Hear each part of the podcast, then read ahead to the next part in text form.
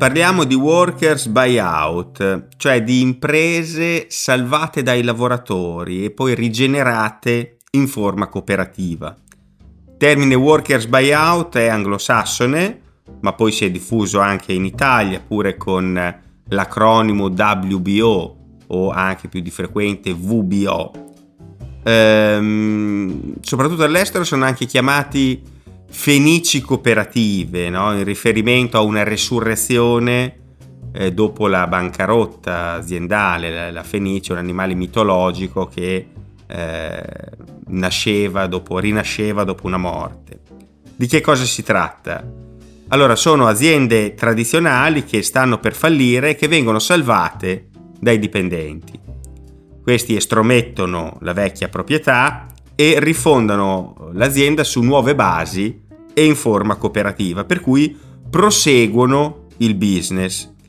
Non solo, ma poi alcuni tra questi lavoratori um, ottengono un, un ruolo evidentemente direttivo e quindi più in generale non sono solamente i lavoratori che salvano l'azienda, ma che poi partecipano collettivamente alla sua gestione. Com'è possibile tutto questo? Allora, c'è una legge, che è la legge 49 del 27 febbraio 1985, meglio nota come legge Marcora, dal nome del parlamentare democristiano Giovanni Marcora che la promosse. L'operazione del workers buyout è in genere finanziata dai lavoratori stessi che anticipano l'indennità di mobilità e possono anche contribuire con, con dei risparmi propri e anche eh, da un investitore istituzionale cooperativo che è il CFI, acronimo di Cooperazione Finanza Impresa.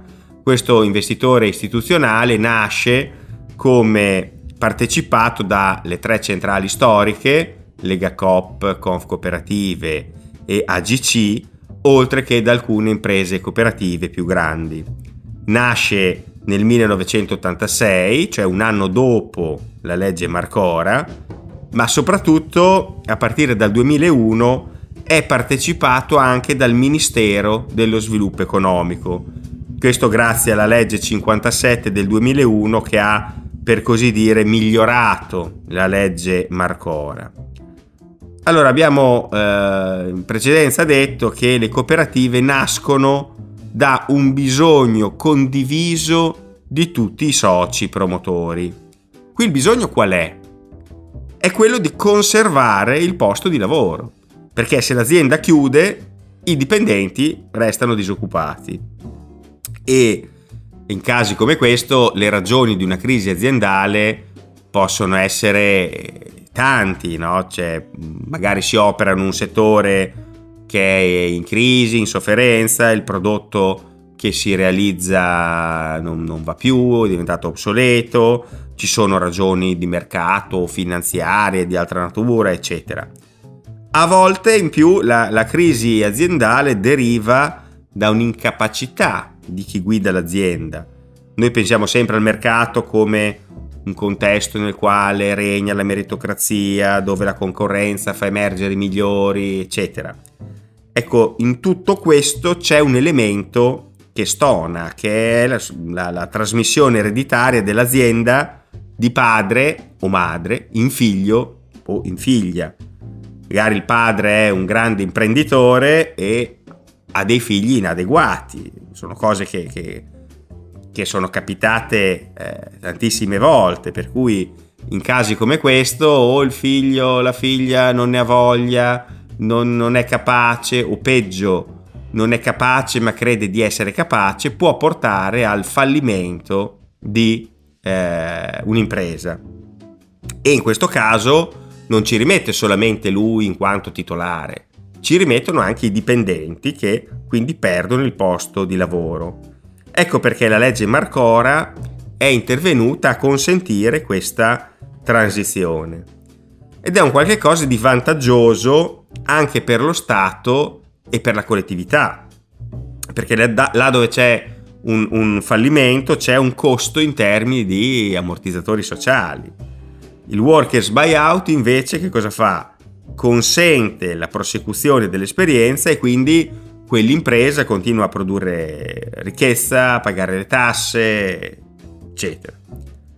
Il numero di workers buyout è molto cresciuto negli ultimi anni, in particolare dopo la, la, la crisi economica del, del, 2008, ma anche molto più di recente in concomitanza della, della crisi dovuta al Covid-19.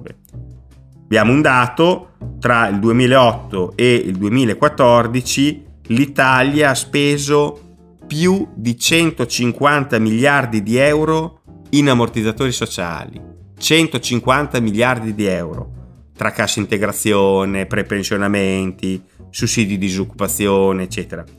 Ora, naturalmente si tratta di misure necessarie che vanno ad aiutare coloro che sfortunatamente hanno perso il posto di lavoro.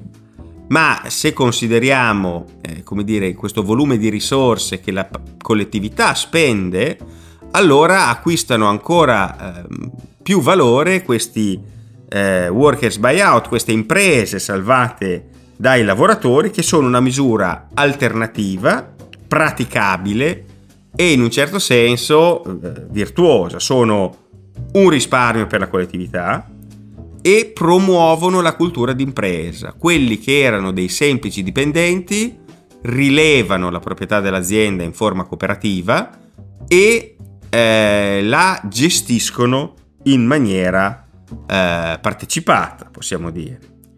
Dal 1985 a oggi eh, i workers buyout hanno permesso il salvataggio di 350 imprese per un totale di 15.000 posti di lavoro.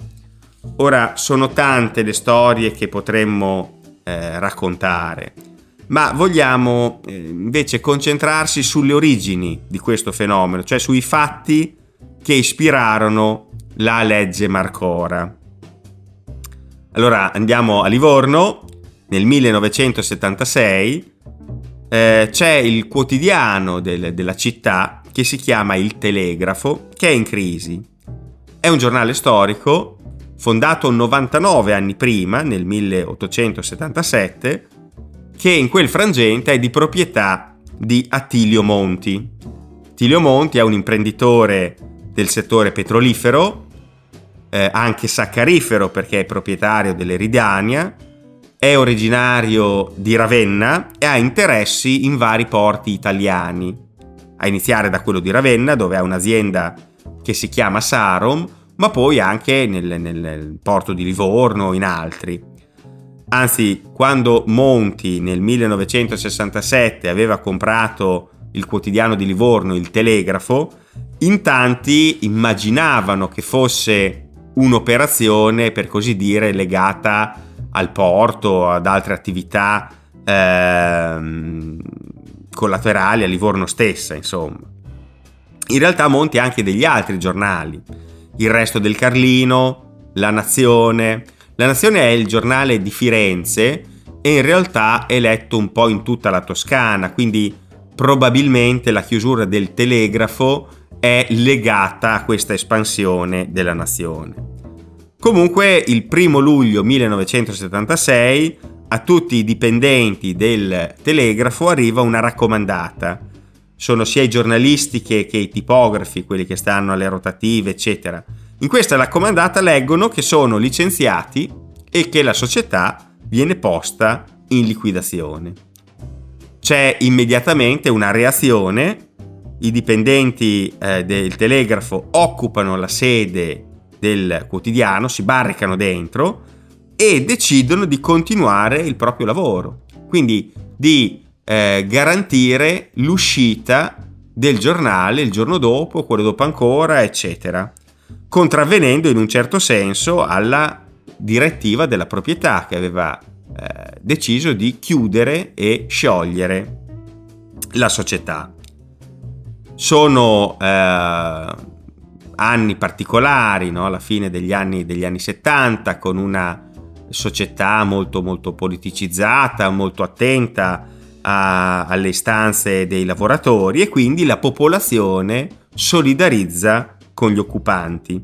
Per cui questa occupazione della sede del telegrafo va avanti per dei mesi. Eh, stanno lì um, con dei turni anche, anche, a dormire perché temono che venga eh, sgomberata e eh, la società civile si attrezza per degli atti di solidarietà.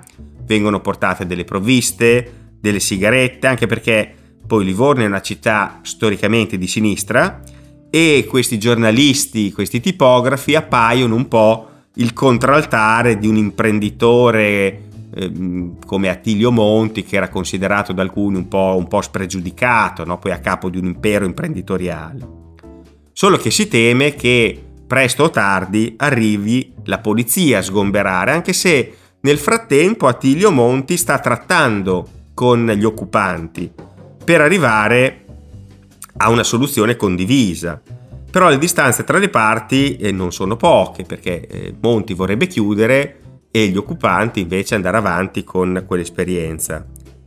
Tra coloro che fanno da mediatori c'è il sindaco di Livorno che si chiamava Ali Nannipieri.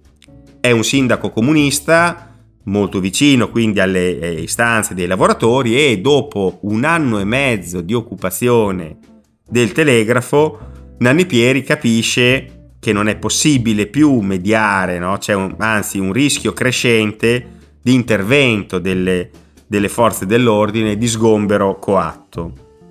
Allora insieme con, con la giunta di Livorno ricorre a una legge che nessuno in Italia fino a quel momento aveva mai impiegato, perlomeno in, in questo senso. È una legge che diceva che il sindaco poteva disporre della proprietà privata a seguito di gravi necessità pubbliche.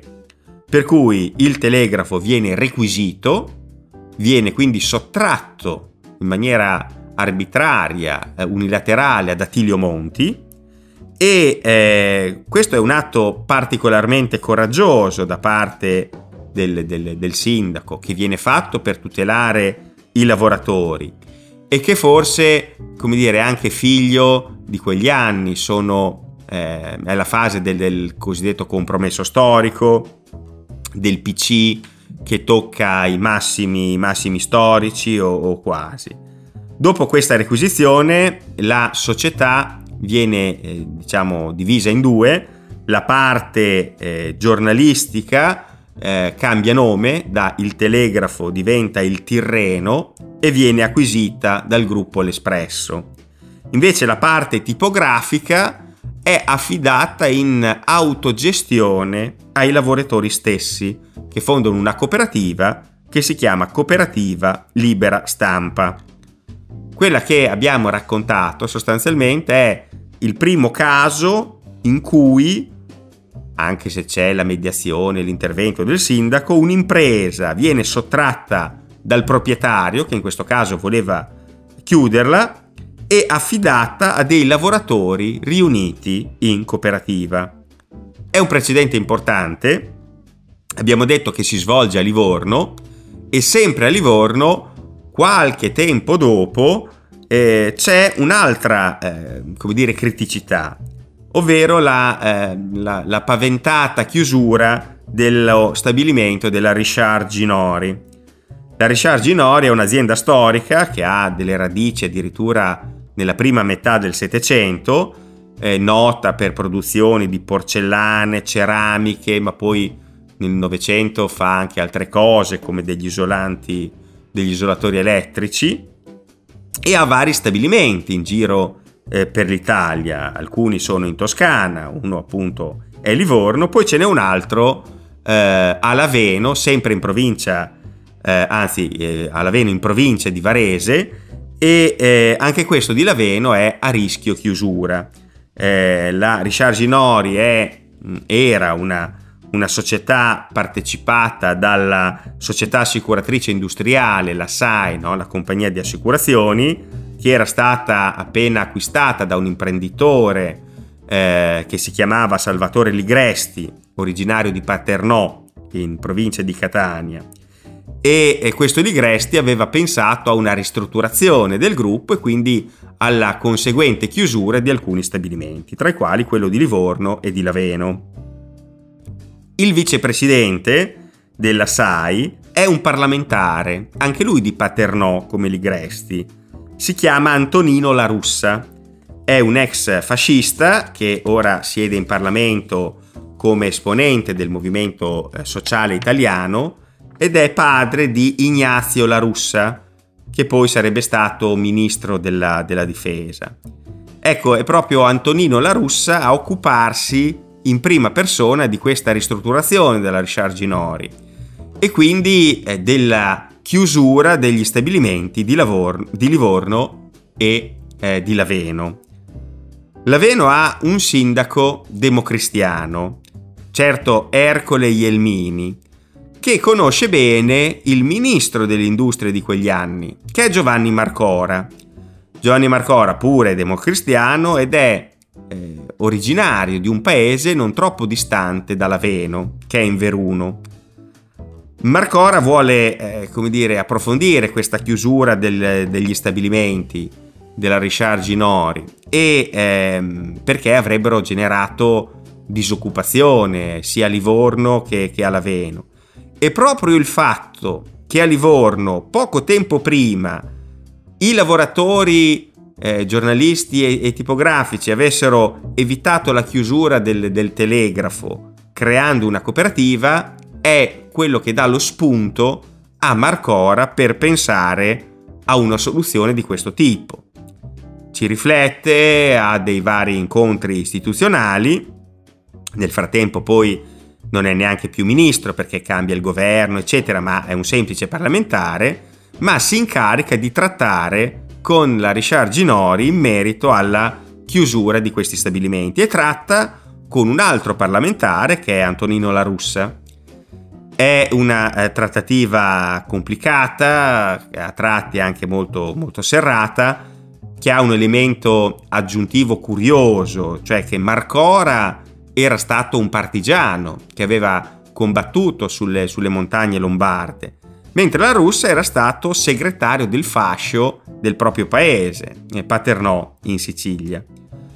Insomma, alla fine la trattativa si chiude nel seguente modo.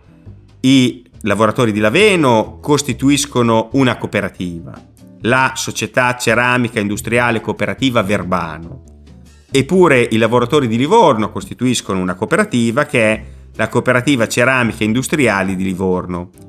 Ognuna di queste cooperative rileva lo stabilimento della Richard Ginori, contrattando un prezzo di acquisto e anche una rateizzazione no, del, del pagamento. Allora, della cooperativa di Laveno fanno parte 92 lavoratori, il comune di Laveno e le comunità montane della Valcuvia e del Medio Verbano. Della cooperativa di Livorno invece fanno parte eh, 151 lavoratori e il comune di Livorno.